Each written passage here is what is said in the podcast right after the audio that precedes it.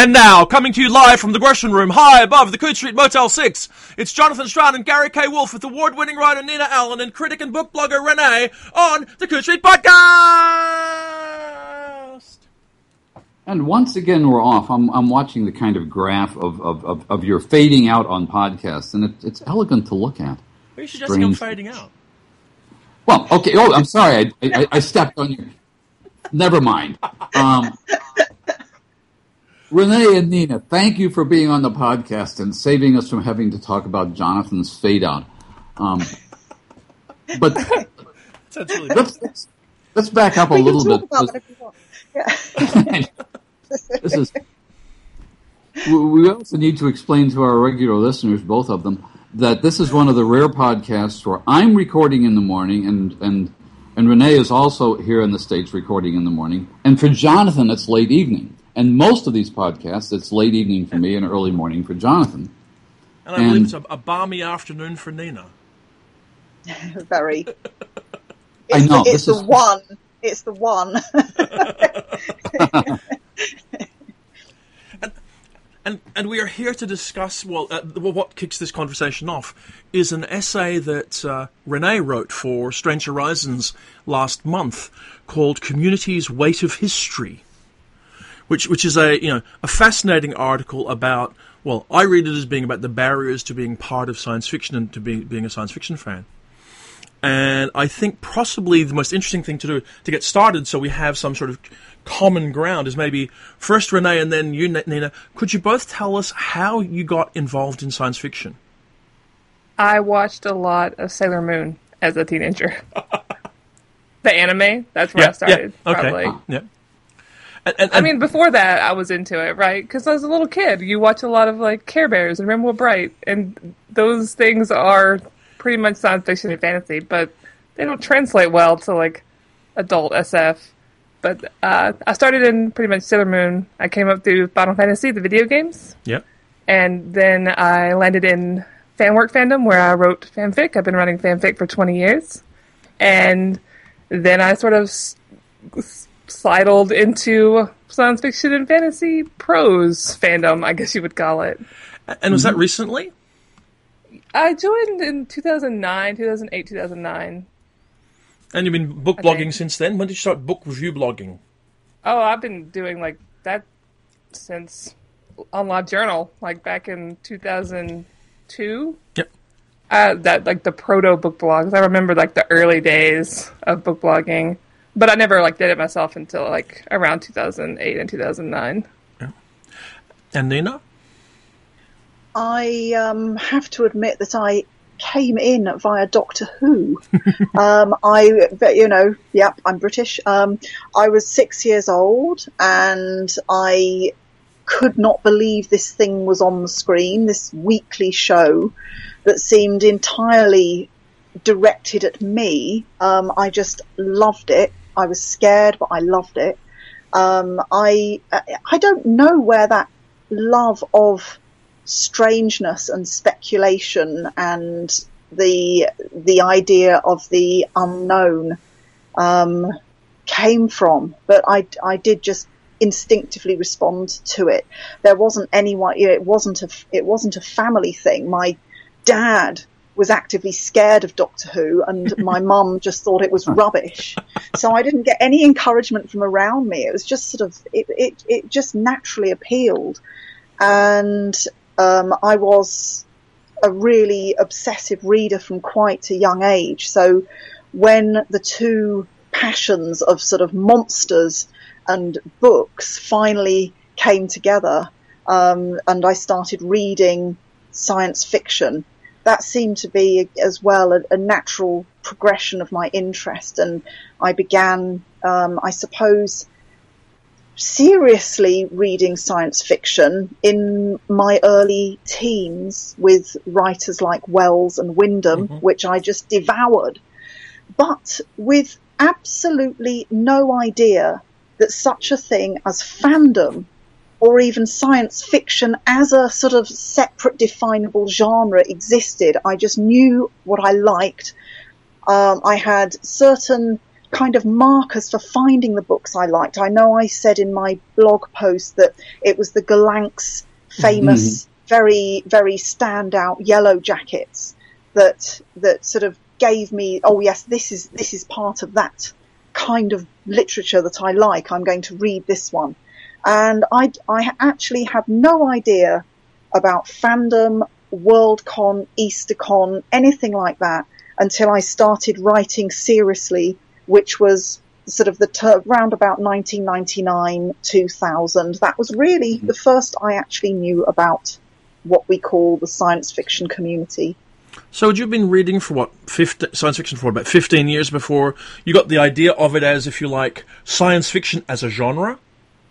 I read avidly in um, science fiction from the age of about 12 until I went to university mm-hmm. at about 18 when when you go when you do a literature degree you are if not actively you are very subtly persuaded away from the idea of science fiction as being anything worthy of your professional time as it were. And I didn't start I, I just I was reading during that whole period I was reading very much um, core canon literature with an accent on Russian literature, which is what I majored in as, and um, I didn't return to science fiction probably until about, I would say, five to ten years after that when I started writing seriously. And the odd thing was when I started writing seriously again, um, there was never any question in my mind ever that I would not be writing speculative fiction. I just went yeah. straight back to it. And at that point, I began reading again in the, you know, sort of there's, you know, a big, a big gap had happened. There was loads of new stuff and I, you know, there's so much to catch up on. And yeah, that's when I, that's okay. when I discovered the SF community. How about you, Renay? When did you become aware of science fiction as a genre? I mean, you've you, have you know you've told us that you've had a you had a long history of watching anime, watching you know media science fiction, visual science fiction. When did you uh, get an idea of it as a genre? Probably with the Hugo Awards because I picked up one rainy day long long ago. I picked up Speaker for the Dead in my library, mm-hmm. and I loved this book. It was in my it was in my high school library. They did not have a wide selection of science fiction at all, mm-hmm. and they had a little sticker on it. It said the Hugo Award, and that led me to the Hugo lists, and that led me down like the rabbit hole, I guess. And that's when I came aware of it as like a like a thing, like a a collection. But of course, I lived in the rural South, and we just we just didn't have. This was before the internet we just didn't have access to it. Like it's kind of like Nina said in her essay. Like if it's not on the shelf, it doesn't exist. Yeah. And so I didn't really get to read much of it until I hit college in like 2000. Yeah. So yeah. Well, there's, there's another transition that fascinates me here because we're talking about. I think all of us have had the experience of somehow discovering that science fiction was a different thing from other things we were reading. But the other transition, which which I think gets us closer to some of the uh, some of the issues raised in your essay, Renay, is when did we all discover that there was a community? In other words, that there was somebody else reading science fiction. When I was in high school, there were a couple of other geeky kids like myself, but it wasn't until years later that I attended some kind of a local convention where I realized that there is a group, uh, or maybe a number of different groups. In other words, when did we all make the transition from discovering that science fiction was a body of literature to discovering that there was a community that you could interact with for good or bad? I remember my first encounter was a, a fantasy con. That's a, a, convention we have every year that's affiliated to the British Fantasy Society in the UK. And my very first pieces of published work were published in the British Fantasy Society Journal, as it then was Dark Horizons. And the editor of, at the time, Debbie Bennett, she just, you know, sort of, we were emailing about my stuff going into the journal. She said, "Oh, you know, you ought to come to FantasyCon." And she's sort of talking about this as though it was a thing, it was long established. You know, what was it? I've never been to one. I, I didn't know anyone. I knew nobody. I knew Debbie by email. I hadn't met anyone. I, you know, I sort of knew a few names because by then I was reading Interzone, for example, and I was reading um, the Third Alternative, um, as it was then, Black. Static as it was now. They're the two main British science fiction, fantasy, horror magazines. So I thought, well, you know, I I just went. I, I looking back on it now, it just Ah. seems, oh my god, you know, I didn't know anyone, but I, I very, I it was just a, a good experience. Um, I was lucky enough that first year to meet one or two of the people that I had heard of who had either written stories for the magazines or who I had seen a little bit of online. And it just, the, the people I met then are friends now. They've, you know, I've now known them for over 10 years and that's, that's how I discovered the community. Hmm.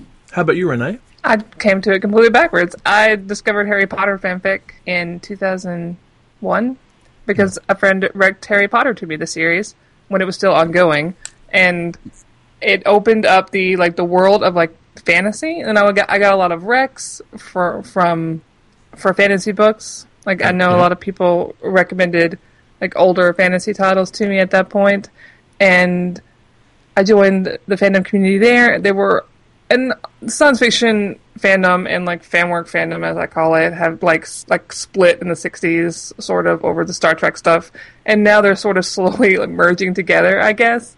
So, like I met like I met so many people back in Harry Potter fandom that I'm still talking to today, and they introduced me to so many books, and that's when I realized that the, like the internet had brought these pe- like these different communities together. And we were all like now talking about these same things all these stories and movies and books. And yeah that's pretty much when i discovered it. So thank you harry potter fandom. Was there a point when you first attended a convention?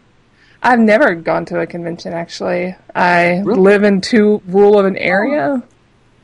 So, so at, at this point, I mean, I, I must admit, having read your essay, Renay, I, I had assumed that a lot of what you're talking about, which we'll get to uh, you know, shortly, uh, had happened face to face at conventions and on panels and all that sort of thing. I take No, it that that's just- all happened online.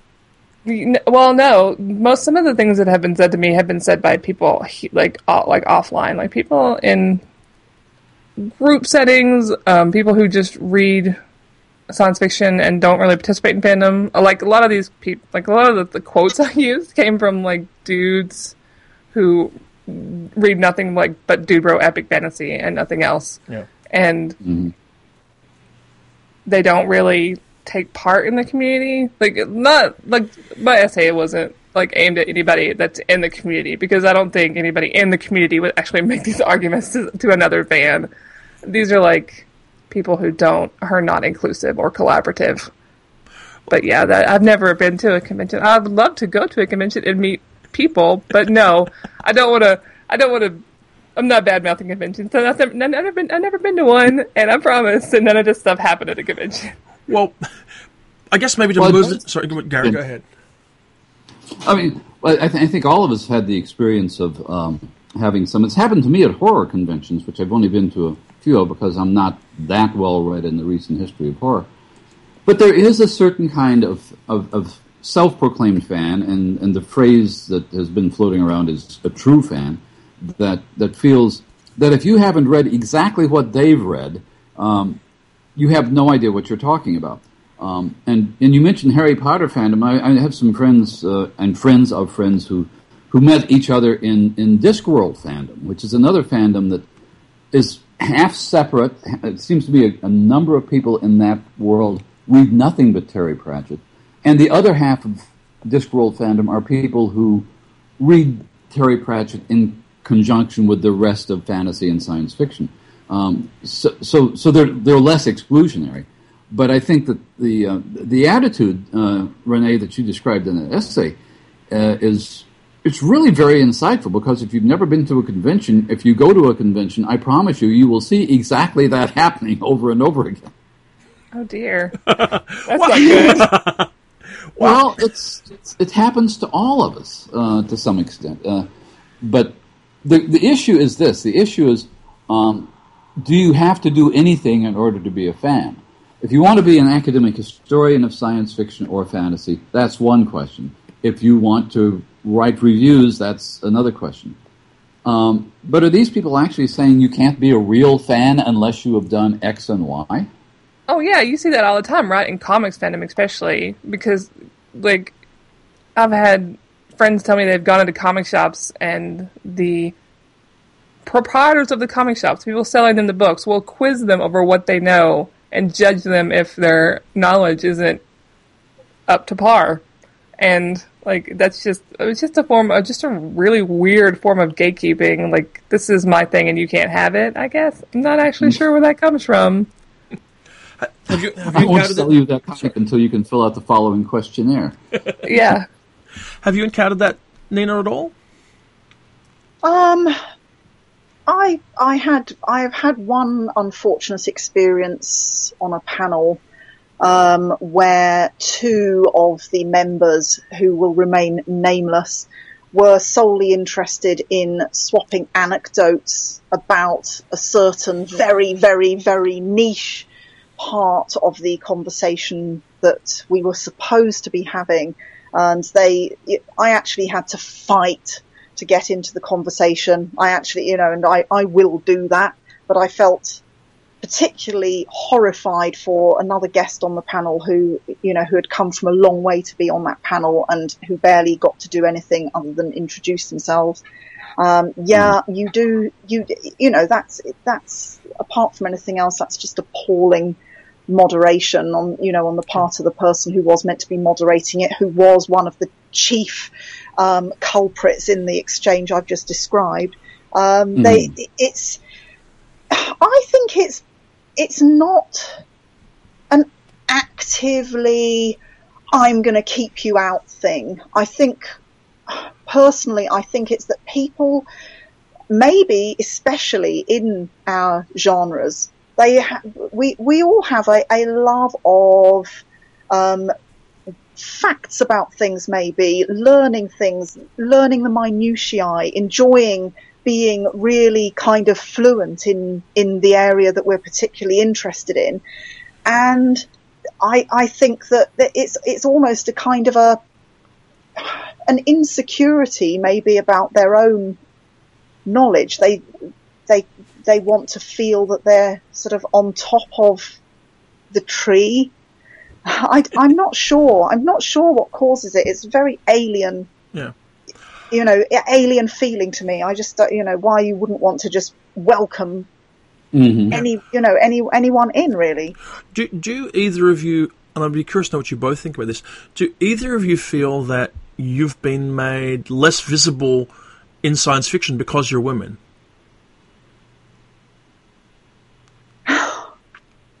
Nina? Ah, I, I, I honestly don't know.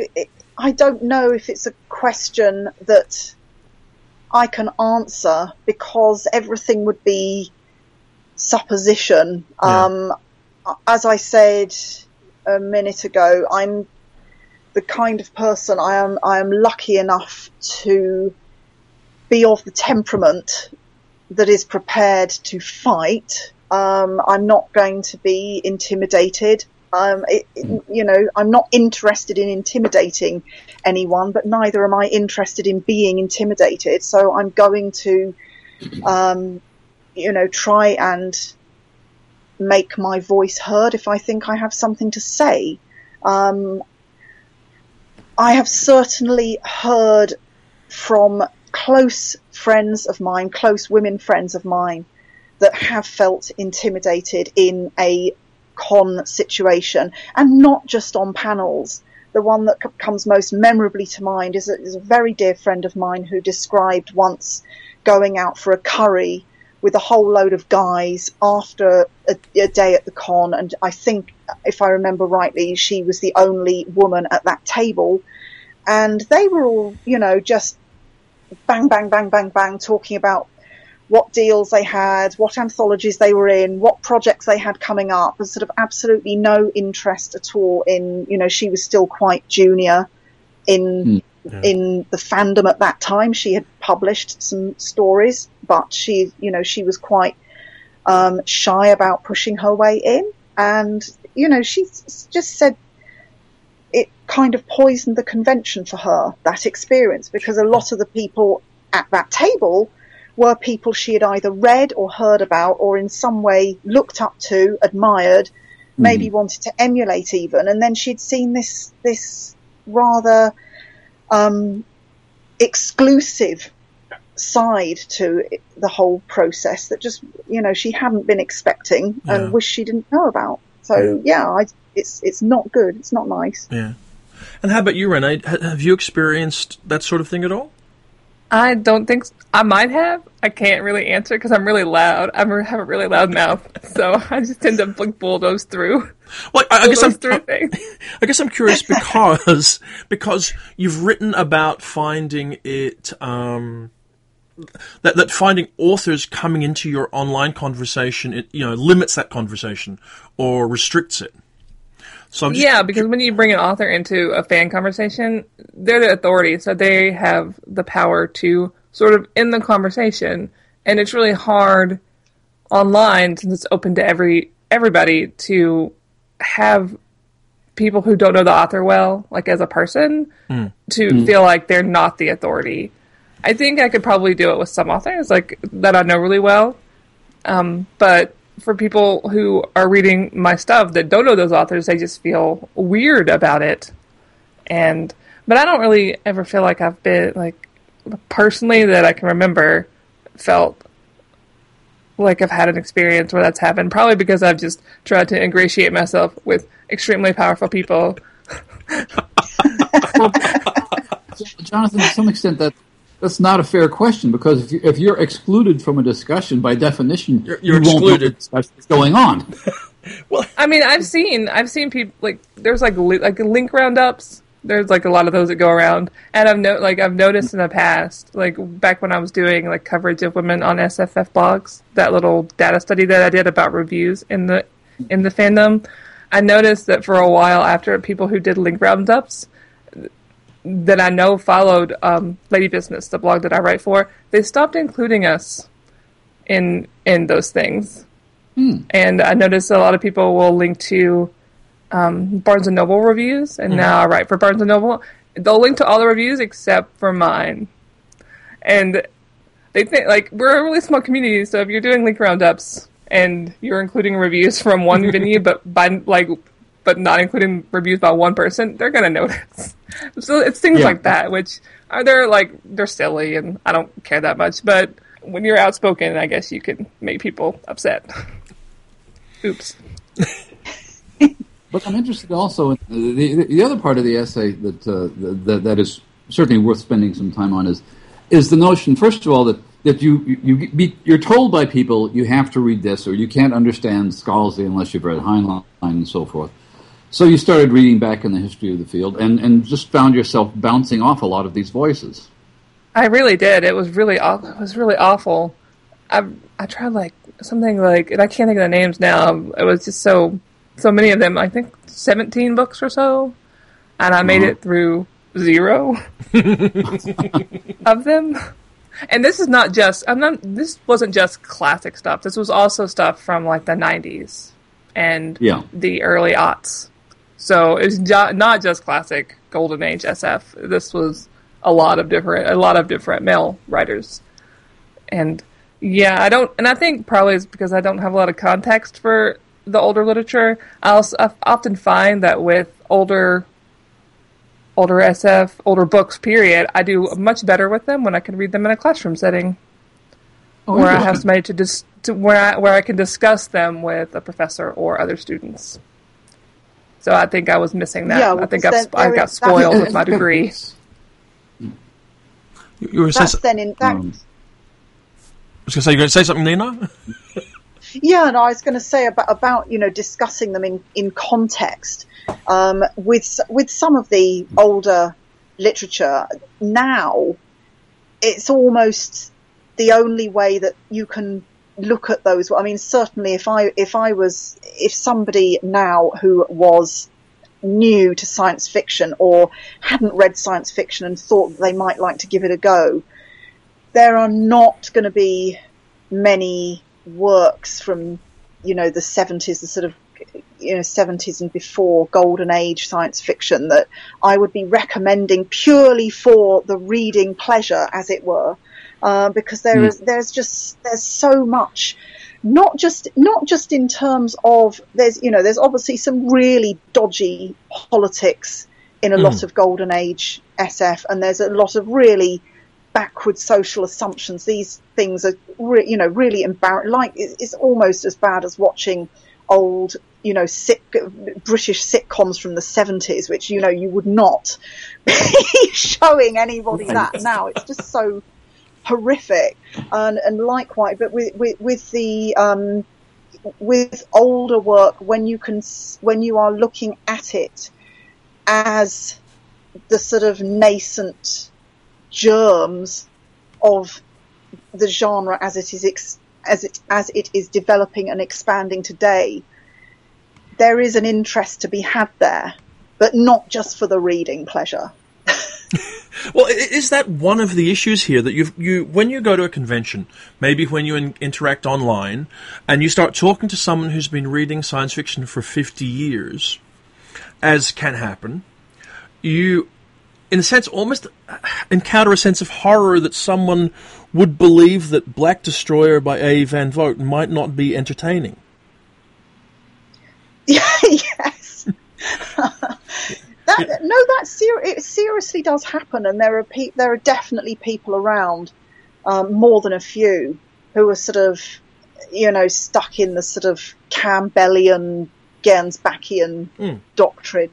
Um, it's ve- but but it but but it's in a way, um, it may happen to all of us in the end. We tend to feel, I think, an intense nostalgia for the era of science fiction that we discovered when we first encountered the genre, the the first novels, the first stories that made an impression on us. So it's I I, I have come across um, people in you know the, the generation before mine that are it's not that they're it's not that they're against the science fiction that is being written now or that they think it is inferior. It is far simpler. They cannot be asked to read it. And they're just, they're just still, you know, so they fall back on, on the SF they know that fit, you know, that, that just falls naturally into their frame of reference. So it's, it's incumbent on all of us to, to, um, grow with the genre maybe and to keep up with, you know, what is, you know, how is it changing, who the new writers are. And as science fiction gets bigger and bigger, that is, um, harder to do. I, you know, 50 years ago, it was possible to actually read almost everything that new that came out during the course of 12 months. To try and do that now, you would probably end up with like two hours sleep a night or something. We haven't calculated it, but Even- I, I, I, I think if you if you actually cloned yourself and, and had your clone read it with you, you still wouldn't keep up. Truthfully, there's Yeah. that much. Um, I wonder if part of the issue when you encounter people, you know, online, offline, who are arguably not well socialized and don't know they should be more considerate and more thoughtful, if some of them fall victim to the fact that recommending books is a surprisingly personal thing, that when you reject Robert Heinlein, say, and he's the, he's the poster boy for this very unfairly in my in, in my own you know, fe- feeling, if only because he's dead and really isn't part part of this. It's being done on his behalf.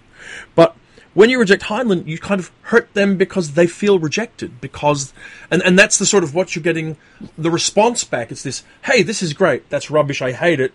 I'm hurt. Rather than I see that it wasn't what you wanted to be reading. Renay? Reader's advisory is work.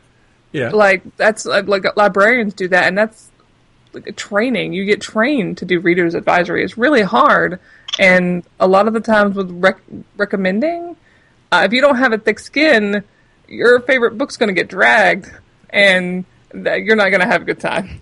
So if you go into a recommendation situation, which a lot of people I think do, and have books that you really enjoy and um, that are a part like a part of your personal canon, have people say, "No, no, not that. No, that's," and you're not prepared to deal with it.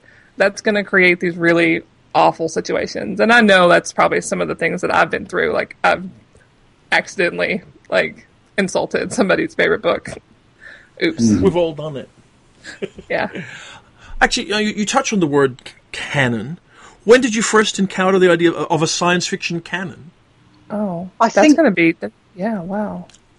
Well, I mean, if you've read a lot of anthologies, there's a kind of implicit uh, weeding out that goes on at, at that point, and every every few years there's a new, especially for classroom use. Uh, an anthology like the Wesleyan Anthology of Science Fiction is one of the most recent, which seems to establish a kind of short fiction canon. I think over the period of the 70 or so years that science fiction anthologies have been a regular feature of life, there's been a sort of uh, default canon of, of stories that get reprinted again and again and again, and that's that's that's the area where a lot of women have been historically excluded because there are a lot of short fiction, especially in the 40s and 50s, that doesn't show up in those anthologies.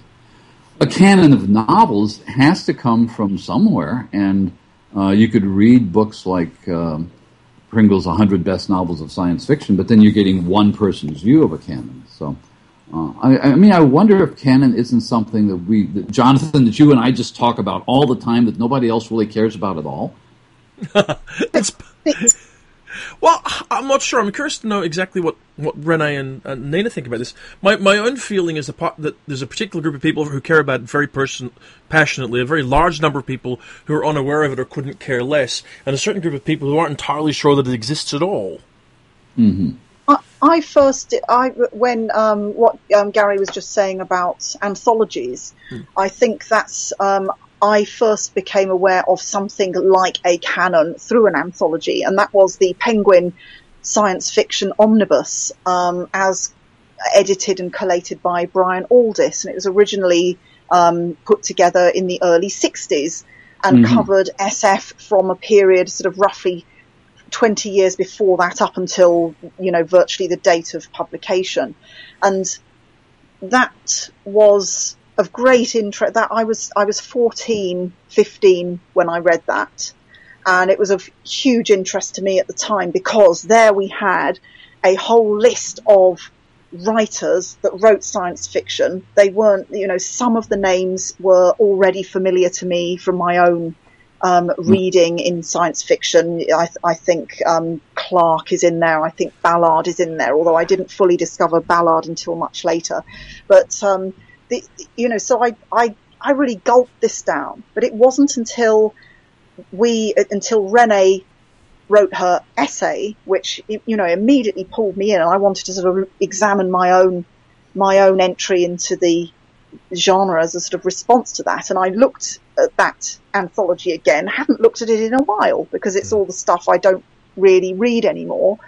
And I was, I was just, I, I, I was horrified, really, really horrified when I saw there was only, that I think there are 33 stories in there.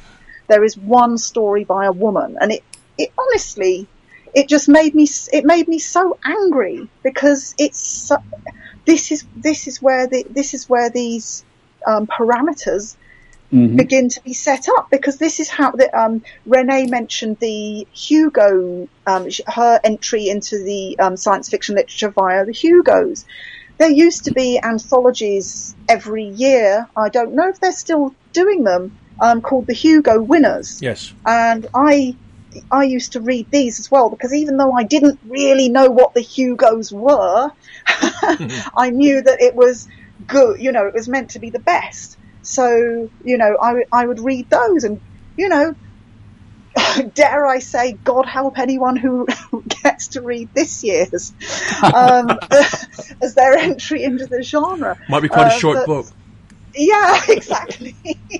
but um, the the um, it, it it is it is um, the idea of a the idea of a canon is fascinating to me as a starting point for discovery, not as a prescriptive, proscriptive reading list of, you know, this is what you have to know. I, I like the, it's almost, the canon is there almost so you can kick out against it. And I've, I've always, I've, I've always felt this with canons of any kind. What is it? Why is it there? And what are we going to do about it? Mm-hmm. But then, I mean, I, I'm curious for, for you know to hear what all of you say about this. But do you think there actually is one? I mean, we talk a lot about a canon. Uh, there are a few people who've attempted to to write one down, but I don't know that there's actually a clearly stated, defined, agreed canon that you could point to. There are some works that appear to be clearly canonical, but how much of, of this canon is real, and how much of it is illusory? All of it is illusory. It doesn't Yeah. exist. It No, doesn't mean- Yeah. Exist. Well, you say it doesn't exist, but okay. I could I could name five works probably off the top of my head that might be considered canonical. That's just not written in stone anywhere. So, I mean, how do you find out about it? I mean, it, it, if, if if it's not written down anywhere, if it's not you know du- duly authorized, you don't get you know sort of a, a, a- stamp on your book from the you know the, the, the canonization process. How, how does it become a thing? It's a social con like it's Yeah. a social construct and it's also a social contract that we enter into with each other as science fiction fans, I think. Um, it's a a collection of stories that we um, a lot of us have shared nostalgia for. Um, awards also create um, the illusion of a canon. They can, especially if a certain certain books go through like the all the like they end up on all the short lists in one year. I think it's really safe to say that like in ten years we're gonna be looking back and go, oh, Ancillary Justice, yes, that's part of a canon. We're gonna we're gonna we're gonna start we're gonna build it and we're gonna put that book in it. It, it- Um, is the test that it won awards, or is it the test that it's in print in ten years or twenty years? Neither. Question. The test, Oh, is, the test the test is whether it still stands up to critical scrutiny, whether it still speaks to people, Sure. um, whether we you, you know whether whether it whether it still has value to people. Um, the the canon, I I, th- I think it's also quite odd talking about the canon because it, even within science Mhm. fiction, there are several canons. There are those ca- there is the canon drawn up or talked about by people who adhere to, you know, what I'd call the Gernsback doctrine, which is that SF began in the United States um, in the in the twenties, and that's the definable literature of science fiction, and that's where you're drawing from. There are people um, that adhere to, should we call it, the Clutian hypothesis of Fantastica, which is that you know science fiction or Fantastica belong be, began a great deal earlier, and that the, um, the Gernsback period is just one period of the overall, um, you know, sort of progression of literature that we can call science fiction or speculative fiction. So it, it, the canon varies even depending on who you talk to. I think the, the, the key, the key words almost are, are Renay's own when she said personal canon. This is, this is what is sort of most interesting, sort of, you know, what Yeah, I- I books think- speak to individuals. Uh, and, and to some extent, how you form that personal canon is much more of a problem because sometimes you'll find, sometimes people will recommend books to you, uh, and they're always right. In other words, you'll occasionally, very rarely, find somebody whose taste coincides enough with yours that you have this little conspiratorial canon of two people. Um, but th- there's another there's another way of reading into the past, or another reason for reading into the past, other than reading books that are purely canonical, and that is when, for example, Renay, you mentioned that somebody said you, if you're reading Scalzi and you haven't read Heinlein, well, of course you don't need to read Heinlein, but Scalzi is in dialogue with Heinlein to some extent, so there's another layer of reading Old Man's War. Um, you know, if you're aware of, of that antecedent, but mu- much in the same way that if you read, let's say, um, Karen Joy Fowler's What I Didn't See, and if you've never read Tiptree, that's still a good story. But there's an additional layer of meaning if you realize what story this one is in dialogue with.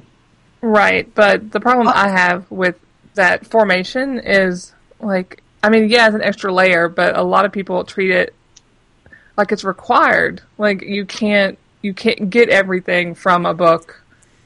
So, and since you're not getting everything from a book because you don't have all these additional um, tiki boxes checked off, it's a it's a problem. And that's that's the the conversation I had with this dude about Scalzi and Heinlein, which is really she's really unbelievable. I was like, okay, well, I'm never reading I'm never reading that guy, so I guess I'm just only going to be able to enjoy Scalzi's work on a superficial level. Goodbye. It was just a really terrible conversation to have. I, d- I do agree that I mean yeah he's in conversation he's having a conversation with Heinlein and I'm probably not aware of it and I'm actually okay with that and I think that's probably a, a part of the issue is that I'm okay with not having like I guess quote unquote the full dialogue that is poss- is a po- Well- is a possibility And, and and Scalzi would completely agree with you on that, as would any contemporary writer. I think that if, you know, that, that, that if I mean, if, I've, I've had this conversation with a number of writers who have deliberately alluded to earlier writers, and I think all of them would perfectly be happy to have as many readers as they can, whether or not those readers are aware of all the elements that went into their fiction. Uh, and I mean, Nina, you write uh, your, your fiction sometimes alludes very knowingly to uh, traditions of earlier British fiction, but I'm I'm certain you don't want your readers confined to people who've read exactly what lies behind your work. Absolutely. I, I mean, I would, I would consider a story a failure if if you had to have some kind of, you know, pre-knowledge to be able to read it. I think, you know, any, any story, any story must, must stand alone. And I feel really passionately about including readers in the dialogue in what in the dialogue with me in, in what I'm doing. If if there is a particular area of knowledge, it, not just about science fiction, but about anything. I mean, I I love music, I love art, I love you know natural history. There are sort of loads of e- little weird niche areas that I'm really fond of writing about in my fiction.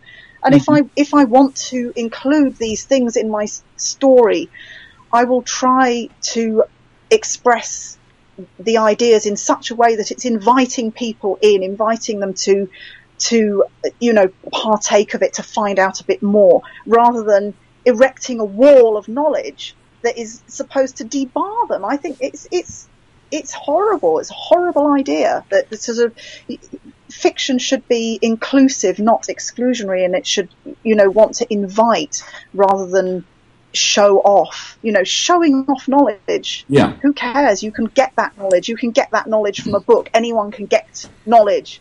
You know, showing off knowledge is is not a, a, a good thing in itself. Um, I I feel that um, what Renay said just now about the problem with the canon starting when it is seen by whoever as a requirement. That's exactly right. I, I, you know, it, that is when it's a problem. It's not a, it's not a, it's not a problem to be interested even in Heinlein. If you're interested in reading Heinlein, go ahead and read. You know, I, I'm personally, I'm fascinated by the canon. I can't read an awful lot of older science fiction. I end up sort of like turning over a few pages and going, "Oh my god," you know, I can't deal with. But I'm I'm very interested in it. Um, I like, you know, going into all those nooks and crannies of who came from whom, who was influenced by who else. But that's me personally. That's my personal interest, and the idea of trying to inflict that on anyone is just a, you know, it's a, it's a no. That's a no for me. so, so basically, there is a this cultural pressure within fandom, I guess, to know everything, to be aware of everything, and I, I mean, I, certainly, I'm greatly persuaded by the idea that almost no writer, no serious writer, ever has sat down to write a book or a story or a poem or to draw a picture or to make a film that you could only ever appreciate if you had experienced some other previous work. I don't believe that Bester thought you could only read his book if you'd read Dumas.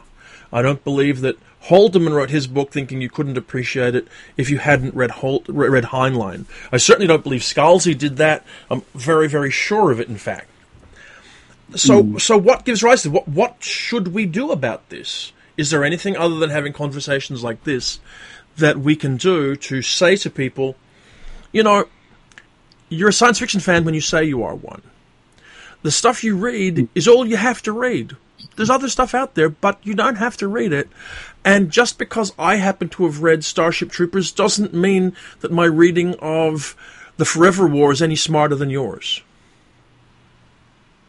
Exactly. So that's it. You've said it.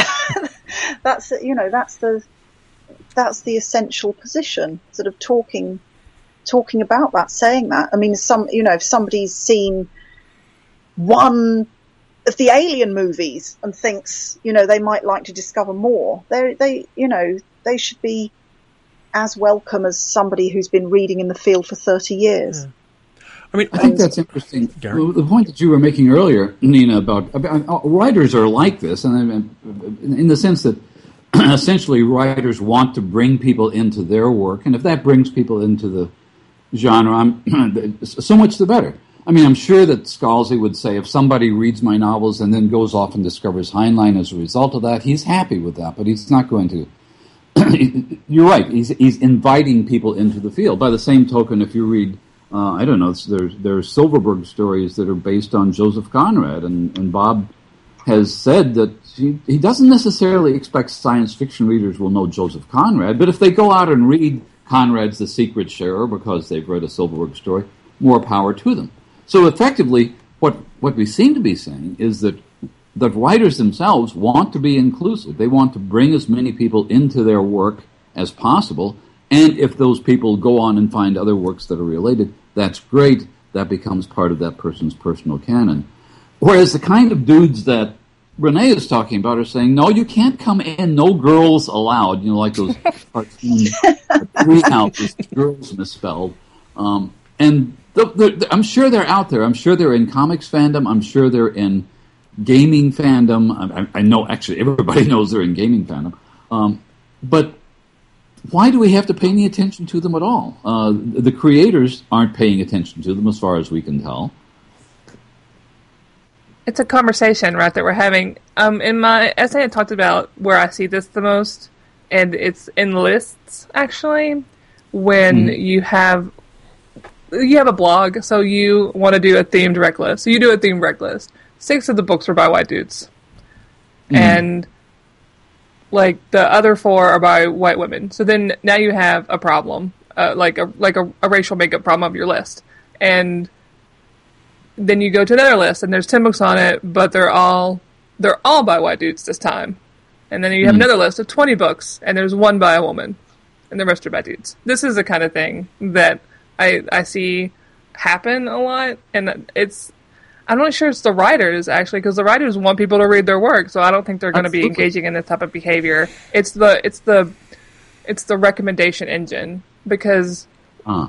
when you're when you have a certain nostalgia about books and you're making, um, you're just regurgitating, uh, like you're just cycling through this this uh, I guess we call it canon. I guess we can call it a canon that you've been told is a canon. So if you like if you just go to Google and type in science, science like science fiction books you should read, and like hit like hit enter and like search, like the probably like the top ten lists, they're all going to contain like a book by Heinlein. He's going to be on every single one of those lists.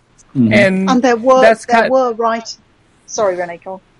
No, I mean that's I mean that's just how that's just how it is. Like he's going to end up on all those lists, and he's just going to get and that, like I don't I really feel like in some cases, some of his work can't be just read as pleasure reading. Like sometimes, like sometimes you need some context. So new people coming into the genre are going to pick up these books and be like, "What the heck is happening?" so, and that's that's the problem, right? These lists just propagate this idea of canon over and over and over until we've created a monster. And there were, I mean, I um, there were a couple of a couple of weeks ago um, there were a couple of writers who did. I, I think any a lot of people listening to this will have seen those lists that literally um, didn't have. They they were asked in interview, not together, but on two separate, coincidentally separate occasions in the in the same week. I think it was. You know who your not just who your favourite writers are, which is a slightly different question, but what books would you recommend to others coming into science fiction or who have just enjoyed your book? And in both cases, both men recommended I I do not have the list in front of me, but I think it was 100% men. Yeah, it was. I, I know exactly who you're talking You about. know who you're, That- yeah. yes, I know. Uh, it was um, Andy Weir who wrote The Martian and Ernest Cline, whose newest book just came out. They both they uh, Ernest Cline wrote on Barnes and Noble, but Andy Weir was on it was on Twitter. He was a part of a Twitter discussion, and I remember. Uh, somebody actually asked Andy Weir, like, "This is isn't this a problem? Like, don't you like this is not good? Like, what contemporary? Like, he was asked contemporary, and he like returned a bunch of people from like before the '80s. It's not contemporary, I don't think anymore. But he responded like, "I don't, I don't read based on gender, and if you do, you need to re-examine your priorities." So it was less his list, I think, in that situation, and more the fact that he responded so defensively, and that defensive reaction is kind of what we're getting at, I think, here. This idea that when you when people recommend stuff and you can't, you come back at them and say, "Hey, this might be a problem. Maybe you want to diversify a little," and they get upset at you. that sort of knee jerk, that knee jerk kind of, huh, you know, how it's, it's, it, that's a, it's sad, yeah. Yeah. Okay. Sure. In, in a sense, though, are you going to somebody and saying, when you read their list, tell me your personal canon, and then telling them that their personal canon is wrong? No, I don't. No, I don't think so. Well, I don't think that happened in this situation. I'm sure it happened. I'm, but- no, I'm not saying this occasion, but you say, uh, you know, I searched on the internet for best science fiction lists, and these things are, are not produced coherently or collectively; they're produced individually. And I mean, I say this to to some degree as devil's advocate rather than anything else. Is there an element of when you say, "Well, I read eight lists," none of those lists is necessarily individually wrong. There's just a separate collective cultural issue. Mm-hmm. That's right. That is what that is, Yeah. yeah. because you can't, obviously it's not a productive route to go down to sort of get at individual lists as such or individual posters of lists as such as the hmm. as as the cultural consensus that has whether the list maker realizes it or not and usually they don't realize it and that's why they have this big knee jerk reaction when Sure. it is suggested because it's just not it, it is unexamined. But the cultural consensus that has produced that list the cultural consensus that caused Brian Aldiss to compile a landmark science fiction anthology with only one story by a woman suggesting oh well you know and, and I'm sure at the time I'm sure if he had been asked he would have come out with this usual thing you hear again and again and again I didn't look for gender. I looked for the best stories and thereby suggesting that either that women aren't writing science fiction or that the best stories aren't by women or that we, and you know, this is, this is the, this is the, the recycling of this problem through the generations. And it, it's that that is a problem that, that the that the cultural consensus is being recycled and promulgated by these lists, not the individual lists as such. I think that's true, and I think, I think possibly the list mania has gotten worse because of the internet, because of the proliferation of ten best lists, and you can't you can't open a website anymore without seeing some link to ten novels you didn't know about that have cabbages in them or something. People are fascinated by, by, by compiling these lists. And there are lists, we should say, there are lists of 10 best feminist science fiction, 10 best uh, non-English language science fiction. Um, and if you, if you look at enough of these lists, you can get some sense of the diversity in the field. The problem is you can't look at just one list. You can't look at any one person's list or any one group's list because that's going to be a reflection of their, a combination of their personal taste and the kind of ongoing consensus that, that you were talking about, Nina. Absolutely, and I, I just want to make it clear that I'm not anti-lists. I love making them. I make them all the time. sort of ask ask my other half. He says I'm obsessed with them. I, it's just my my. I, I really enjoy it. Um, I think you know what we're saying is let's um, make some better lists. Some li- lists are lists are useful for people coming into the genre. so knowing that, knowing that they are useful, knowing that people enjoy them, is it not? I don't know whether I like the use of the word responsibility, but let's use it. Is it not our responsibility to make some better, more diverse, more interesting, um, more progressive lists? I, you know, I, I think yeah. it's, it's, that is something we can do. In well, answer to Jonathan's earlier question. While, while I uncategorically agree with you, I wonder if as well part of the problem is the demographics of the list makers the kind of people who are drawn to create lists and publish them and put them out there in the world in the first place. You know, how much of an issue do we have that we have what I actually wouldn't call a canon at all. I think there's there, there's a fuzzy canon, there's a nascent canon. I think science fiction is still too young to have a true canon at all. I think we all have our individual canons and we share them socially, which is great. But in terms of an absolute canon and the whole idea of, you know, sort of the great books of Western literature kind of thing that being transposed to science fiction, it's way too early. But do you think that it's. Men basically feel more like it's okay for them to make definitive lists than women tend to feel that. I would be afraid. I would be afraid to create something that was called a definitive list and publish it under my name. I'd be like, uh, uh-uh, I'm not doing that. That's just like asking to be yelled at. I would I would but be then, very cautious about creating a definitive list. But then is that calling another, it that? But is that another problem as well that you that you're you feel like you're going to get yelled at? I, I think there's nothing wrong with Renay saying, "Here's my definitive list of great books of 2015." So what? So you've said that. That's great. I'd love to see that list. Yeah. But but but you're but you're but you're afraid you'll get yelled at. Um. Well, yeah, because like the last time I had like a really loud opinion in SF fandom, I got like shouted, like I got shouted down uh, back in 2013. So I'm just really cautious about what, like how, like how I phrase things now. Yeah. I'm very careful because I don't, like I don't want, like I don't want to make people, anybody, feel like some other SF fans have made me feel, where I don't know enough and what, so what, really what, what, makes me sad about that is I'd love us to have a raucous m- marketplace of ideas. You know, I think you should be allowed to be as loud and brash as you want, and so should other people. And we should look at each other and go, you know, they're expressing their opinions. Let's listen to them, as well as talk as actually talking at them. I mean, don't talk at people. Listen to them, exchange, and be as loud and colourful about it as you want. Because then you actually get some idea of the kind of passion you feel for it. If we're all sitting here creating lists, writing articles behind the idea we have to be calm and careful and polite, and that we don't want to bother anybody. We don't want to get uh, this this internet madness of negative feedback. Doesn't that really impinge our ability to have a dialogue about this stuff? Probably, yeah. Yeah, I, I think it is a problem. Yeah, I was going to add. To, oh, go ahead, Nina.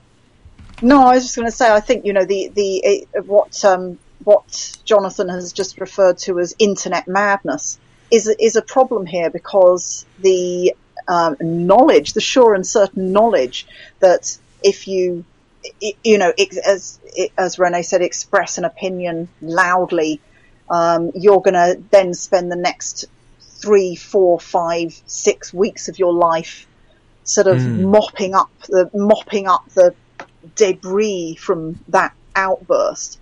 That's upsetting, time consuming, often well beyond the um, original point you wanted to make. And you, you know, a lot of people are going to think twice about taking that on. I, I totally understand that. So, um, yeah. I mean, I certainly do too, and I, and I empathise with it. Sorry, Gary, but I'm just going to say, I mean, I completely empathise with it. I just think I almost feel like we need to sort of, sort of push back a little bit. I mean, everybody should be allowed to have that opinion. When I mean, Renay, you're referring to a time in 2013, everybody jumped on you. They were wrong. Well, I don't know if they were actually wrong. I think my opinion. I think my opinion has uh, matured a little bit and come around. So they may have had a point. it's just like every when everybody's like disagreeing with you at once, it's just it feels like you're being piled on. And I think it's probably different um, if you're a dude on the internet and you're running be like the definitive list of 2015, you're going to get a way different reaction like if you did it, Jonathan, than if I did it Yeah. because you're a man and I'm a woman and you have a really long history in the fandom and I don't have that same history. So it's like there's two totally different contexts that that list is going to work in and how people are going to look at it, which is unfortunate, but Well, I think it's uh, the, the problem I have with lists, and I I agree with everyone that they're fun to look at. I don't think I've ever looked at a list thinking I need to read everything on it because the whole idea of this list making, the whole idea of things you have to read, just mitigates against one of the central aspects of reading, which is which is taste, which is individual taste. Um, I have, I'm sure we've all had the experience of someone who doesn't read science fiction, or someone who's a family member or a colleague saying, "What should I read if I want to read science fiction?" And as, as, as an abstract question, that's like somebody who's never been to a baseball game saying, "Which baseball game should I go?" It doesn't matter, you, you, you know they're all different. And to some extent, when people ask me that question, I have to think about what do I know about this person, and in some cases. I have to say, I don't think you're going to like any science fiction. Maybe you'll like Flowers for Algernon, but pretty much you're not going to like science fiction. Go off and read what you want to read. Um, other people, I might recommend hard SF. Other people, I might recommend uh, satirical, uh, dystopian kinds of things. But I'm, I'm, I'm always trying to figure out what this person would like. And there isn't any list, I can't imagine coming up with a list of 10 novels or stories that I would give to every one of my friends and say, if you read these books, you're going to understand science fiction. Because if they read those books, most of them probably aren't even going to like science fiction.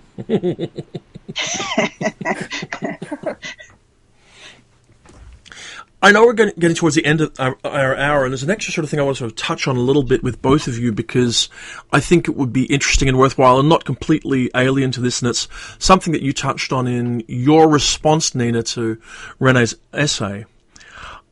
Do you think, the pair of you, that women are not written into the history of science fiction, modern science fiction, as much as they should be?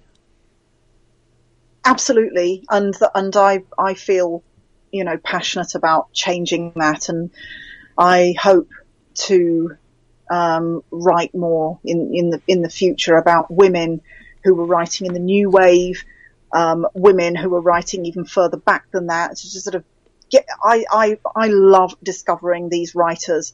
Um, you know, my first discovery of what C.L. Moore was doing, um, I wrote about in Interzone about a year ago. That was an incredible discovery. And again, it's always this, always this mixture of wonder and anger, you know, wonder at this, you know, really groundbreaking work that was going on and anger that, um, the women who were writing alongside, um, their male, um, writers in science fiction were not given the serious critical attention or even the commercial attention that the their men uh, were. We there is so much to discover, uh, so much interesting work, and that's that's something that I personally definitely want to do more of and talk more about. Renay. Uh, yeah, I do think that they've been erased in some ways from like the ongoing conversation. Uh, for example, I when I first got back into science fiction and fantasy in 2005, um, I was look, looking for Rex, and all the Rex I was getting was for by by men, and things have improved since then, obviously. But like for example, I discovered Kate Elliott in 2013 Yeah.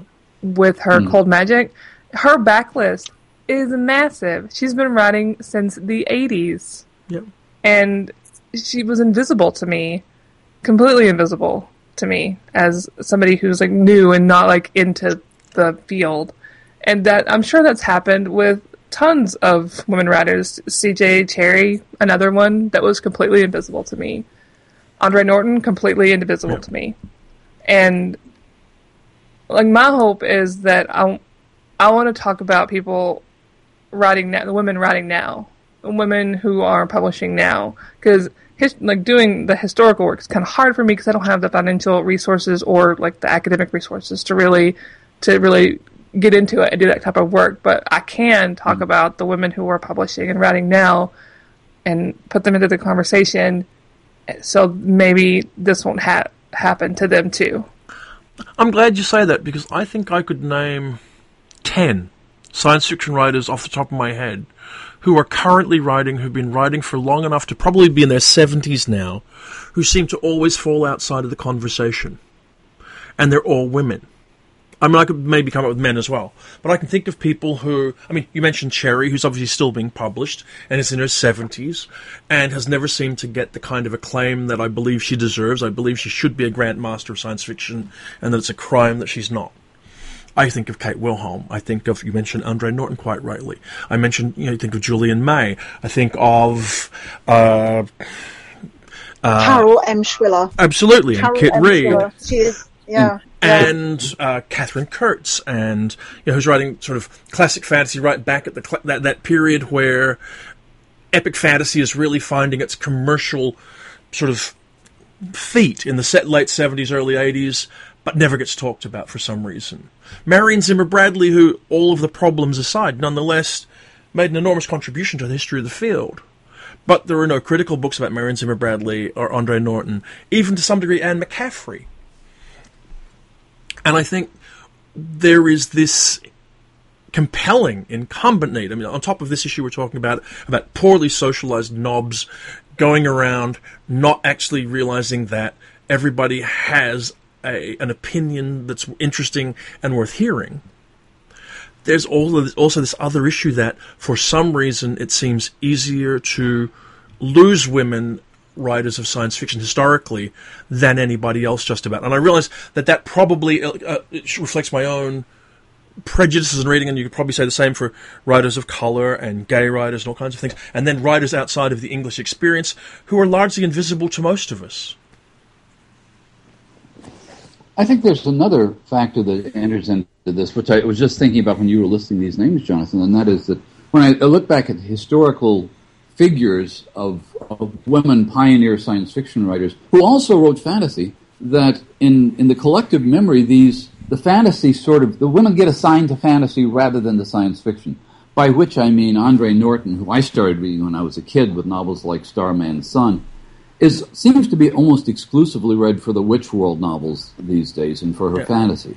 Um, one of the underread, I think, classics of feminist science fiction is the four-volume Holdfast Chronicles of Suzy McKee Charnas, but she wrote the Vampire Tapestry and has since been remembered mostly as a vampire writer, as has Chelsea Quinn Yarbro. Uh, you mentioned Anne McCaffrey, who to the end of her days insisted that you know she was a science fiction writer and these were genetically engineered dragons, but she ends up on lists of best fantasy writers. So is it possible that women science fiction writers who also write fantasy just somehow get assigned to the fantasy side of the ledger and their science fiction forgotten? Yes. There's definitely that yeah, there's definitely that tendency that people feel more comfortable discussing women writers within the context of fantasy rather than hard science fiction. It does still go on. Mm-hmm. Um, unfortunately, um, it's you know it's another idea that needs debunking pretty rapidly. I, I guess to sort of fl- flip on what I said a little bit though, do you both feel that there are more female voices in the field now than there were a decade ago or not, and that they're maybe being heard and talked about more. I hope so. I think. I mean, with you know, sites like Renay's are definitely doing work. I, I thought. I thought what Renee said just now about wanting to promote and talk about women writers now, so that they will not be erased in the way of, of say, the women in the new wave were. Um, I think that's fantastic. Uh, there's um, sites like um, SF Mistressworks, for example. Ian Sales set up that site. He's always looking for new reviews of works of science fiction by women writers. Um, um, Kari Sperring has recently been doing a column at Strange Horizons about um, women that have been sort of overwritten, as it were, by their male counterparts. It's sort of there, there is a, there is more. There is definitely, definitely more discourse around it, and I hope that the effects of this will eventually be seen in the marketplace and on the readers' shelves.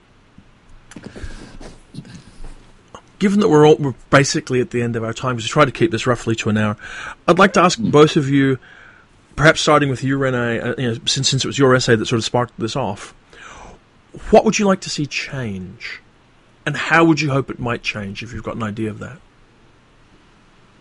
I would like people to be more aware of who they're talking about at all times. Like, if you're on a podcast giving an interview and you somebody asks you for recommendations, don't go into the interview blind or unprepared. Make a list of make a list. Like make it even. Like five dudes, five women.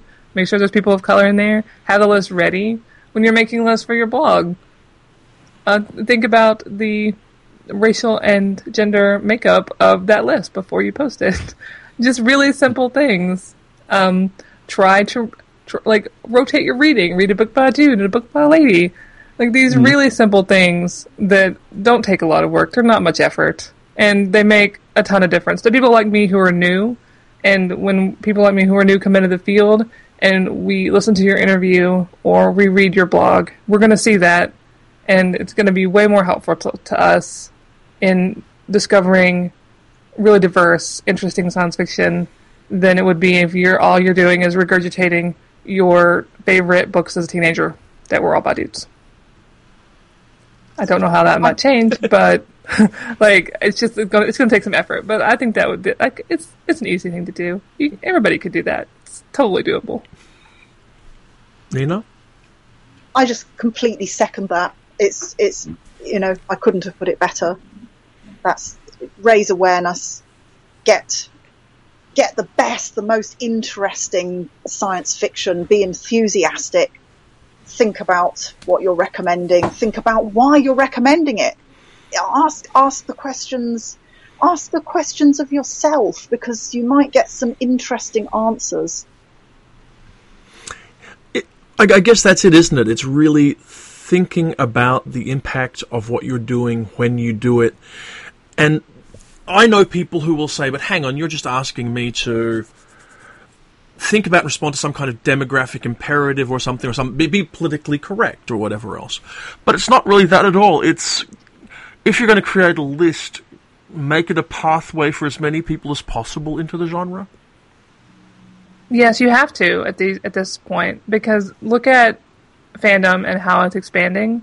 Look at Tumblr, where um, where pretty much I, where I um, that's where my fandom is right now. It's mostly women. We're really we're gender diverse. We're racially diverse.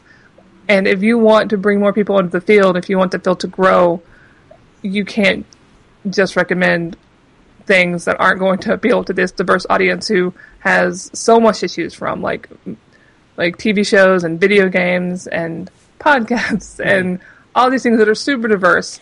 You have to make your stuff diverse too to appeal to them because if you're just regurgitating the same things, they're not. It's not going to appeal to them, and you're not going to bring them in. So if your goal is to bring more fans in, you have to be inclusive. And, and just look at the results of that in what we're and what we're seeing. The sort of the the diversity and you know the breadth of science fiction that is being written and discussed now just really couldn't have been dreamed of 30 or 40 years ago. It is a richer literature in so many ways, and this is mm-hmm. because it is being enriched by all manner of people from all manner of backgrounds, and that, that's what that's what literature needs. Is sort of like the you know the horror of of literature i- as it used to exist on the sort of English literature syllabus when it was sort of a very very elect few people who were able to read or write. We don't want that. You know, we, we want Uh-huh. a wonderful literature, and you know that's what we want to be promoting. Excellent. Well, on that note, Gary and Nina and Renay, I think we might bring the discussion to a close. Uh, I'm sure, Gary, you join me in thanking you, Renay, and you, uh, Nina, for making the time to talk to us. We appreciate it very Thank- much. Thank you. Obviously, uh, Renay, they can find your writing on Lady Business, and we'll put a, a link uh, in the show notes to that. And Nina, you have a new novel in the pr- process, and the race is out uh, from Newcon still at the moment. Yes. So, thank you very much, Renay. Thank you for having me. I hope to meet you at a convention somewhere, someday, sometime. One day. And thank you very hmm. much, Nina, as well, for making making time. It's been a very great pleasure to talk to you again. It's lovely. Thank you both. Thank thank all three of you. And Mr. Wolfe, I shall talk to you, well, tomorrow night. Very soon, absolutely. And until then, we remain now, as always, the Coode Street Podcast.